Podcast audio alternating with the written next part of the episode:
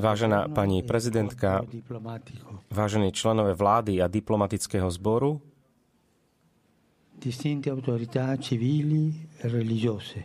predstavitelia spoločenského náboženského života, dámy a páni.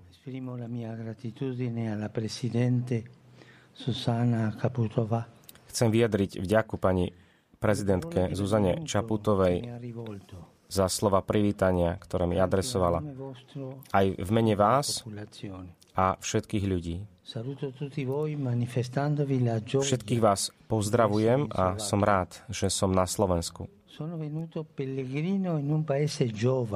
Prišiel som ako pútnik do mladej krajiny s dávnou históriou, do zeme s hlbokými koreňmi umiestnenej v srdci Európy. Naozaj sa nachádzam v strednej zemi, cez ktorú štolky prešli. Tieto územia tvorili hranicu rímskej ríše a boli miestami vzájomného pôsobenia západného a východného kresťanstva. Od Veľkej Moravy až po Uhorské kráľovstvo, od Československej republiky až po dnešok, ste sa uprostred nie malého počtu skúšok dokázali pokoja milovným spôsobom integrovať a odlišiť. Pred 28 rokmi svet obdivoval nekonfliktný zrod dvoch nezávislých krajín. A rád by som pripomenul, že sa to udialo bezprostredne po kanonizácii svätej Anešky della vostra bandiera, che simboleggia la fratellanza con i popoli slavi. Tieto dejiny pozývajú Slovensko, by bolo posolstvom pokoja v srdci Európy. A čo všetko naznačuje veľký modrý pás na vašej zástave, ktorý symbolizuje bratstvo so slovanskými národmi. Bratstvo potrebujeme, aby sme mohli podporovať integráciu, ktorá sa stáva stále dôležitejšou. Je naliehavé práve teraz, vo chvíli, keď po tvrdých mesiacoch pandémie očakávame, spolu s mnohými ťažkosťami vytúžený nový štart ekonomiky, ktorému napomáhajú plány obnovy Európskej únie. Je tu však riziko unáhlenia sa a podľahnutia pokušeniu zisku, vyvolávajúcich prechodnú eufóriu, ktorá namiesto spájania rozdeľuje. Naviac samotné oživenie ekonomiky nie je dostačujúce vo svete, kde sme všetci prepojení, kde všetci obývame strednú zem. Kým na rôznych frontoch pokračujú boje o nadvládu, nech táto krajina naďalej potvrdzuje svoje posolstvo integrácie a pokoja a Európa nech sa vyznačuje solidaritou prekračujúcou jej hranice, ktorá by ju mohla dostať späť do centra dejín. Slovenské dejiny sú nezmazateľne poznačené vierou, ktorá, dúfam, pomôže prirodzeným spôsobom udržiavať úmysly a pocity bratstva. Tie môžete načerpať z veľkolepých životov svätých Cyrila Metoda, ktorí šírili evanelium v čase, keď boli kresťania tohto kontinentu jednotní a aj dnes spájajú vierovýznania tohto územia. Cítili sa byť pre všetkých a hľadali spoločenstvo so všetkými, Slovanmi, Grékmi a Latincami. Pevnosť ich viery sa tak prejavovala v spontánnej otvorenosti. Je to dedičstvo, ktorého ovocie ste povolaní zbierať, aby ste boli aj v tomto čase znakom jednoty. Drahí priatelia, nech z vašich srdc nevymizne toto povolanie k bratstvu, ale nech vždy sprevádza sympatickú autentickosť, ktorá vás charakterizuje. Venujete veľkú pozornosť pohostinnosti. Oslovuje ma typický spôsob slovanského privítania, pri ktorom sa návštevníkovi ponúkne chlieb a soľ. A chcel by som sa teraz inšpirovať týmto, týmito jednoduchými a vzácnými darmi, presiaknutým evaneliom.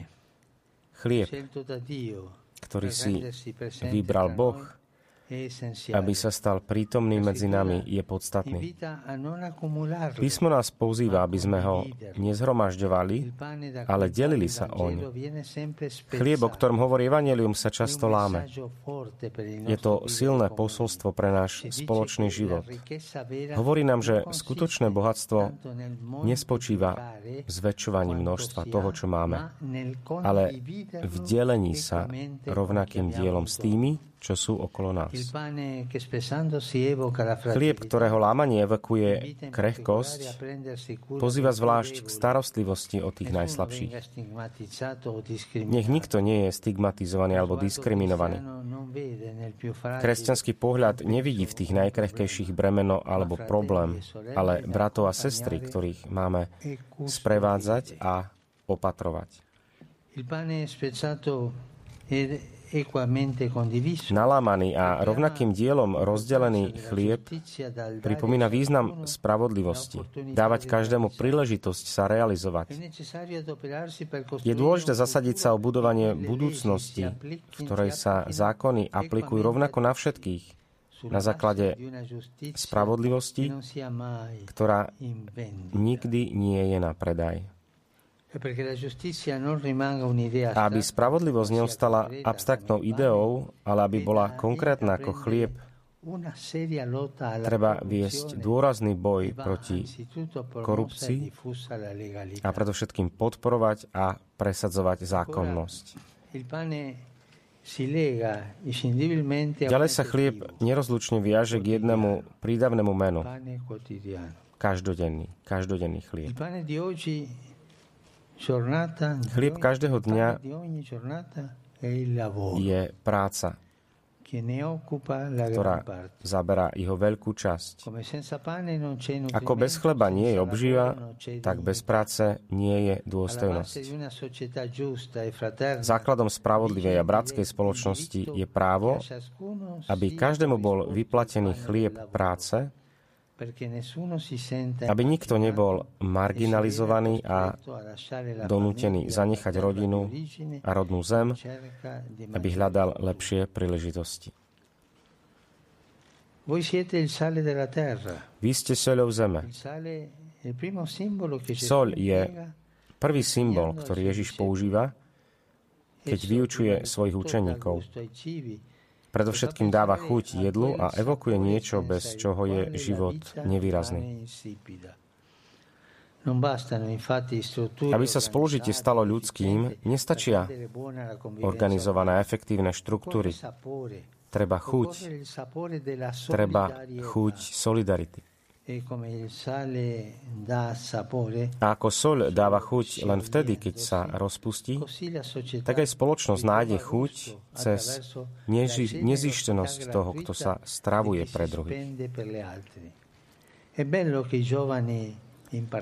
Je pekné, že zvlášť mladí sú v tomto motivovaní, aby sa cítili protagonistami budúcnosti krajiny a zobrali si ju k srdcu, obohatiať svojimi snami a tvorivosťou dejiny, ktoré ich predišli. Neexistuje obnova bez mladých, často oklamaných duchom konzumizmu, v ktorom existencia bledne.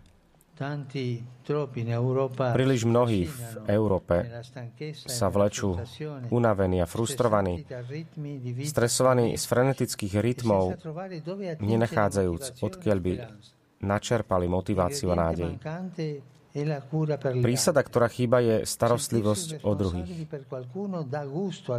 Cítiť sa za niekoho zodpovedný dáva životu chuť a umožňuje objaviť, že to, čo dávame, je v skutočnosti darom pre nás samých.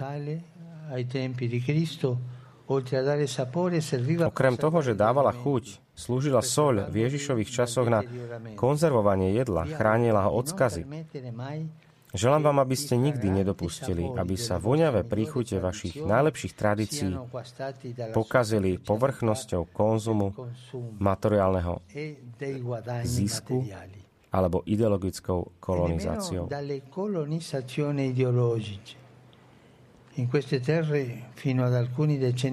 Do doby pred niekoľkými desiatkami rokov na tomto území bránil slobode jeden spôsob myslenia. Dnes iný jediný spôsob myslenia vyprázdňuje jej význam, keď spája pokrok so ziskom a práva len s individualistickými potrebami.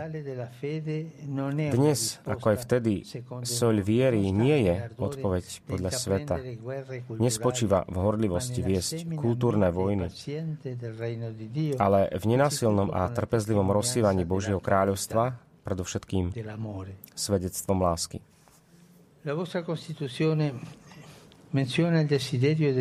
Vaša ústava spomína túžbu budovať krajinu na dedičstve svätých Cyrila a Metoda, patronov Európy. Oni, oni bez nutenia a nátlaku zúrodnili evaneliom kultúru, čím podnetili blahodárne procesy. Toto je cesta. Nie boj o získanie priestoru a významu, ale cesta, ktorú ukázali svety, cesta blahoslavenstiev. Odtiaľ z blahoslavenstiev pramení kresťanská vízia spoločnosti. Okrem toho, svätý Cyril a Metod ukázali, že uchovať si dobro neznamená zopakovať minulosť, ale otvoriť sa novosti bez vykorenia sa. E Vaše dejiny v sebe zahrňajú toľkých spisovateľov, básnikov a ľudí kultúry, ktorí boli soľou tejto krajiny. A ako sol na ranách páli, tak aj ich životy často prešli skúškou utrpenia. Koľko slávnych osobností bolo zavretých do väzenia, ale vo vnútri zostali slobodní, čím ukázali žiarivý príklad odvahy, dôslednosti a vzdorovania nespravodlivosti. Ale predovšetkým odpustenia.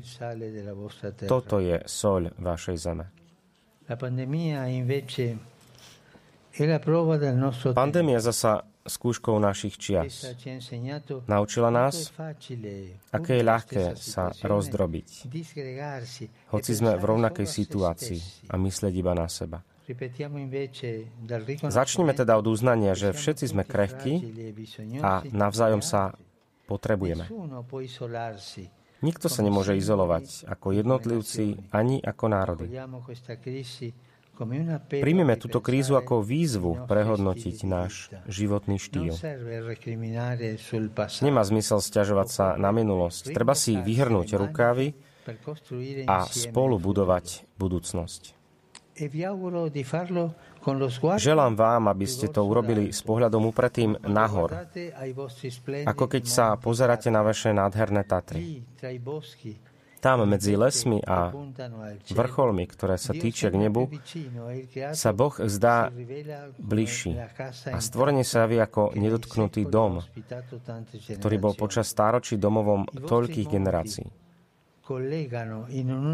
Vaše hory spájajú v jedinom pohorí končiare a rozmanité scenérie a presahujú hranice krajiny, aby v kráse spojili rozličné národy. Rozvíjajte túto krásu, krásu celku.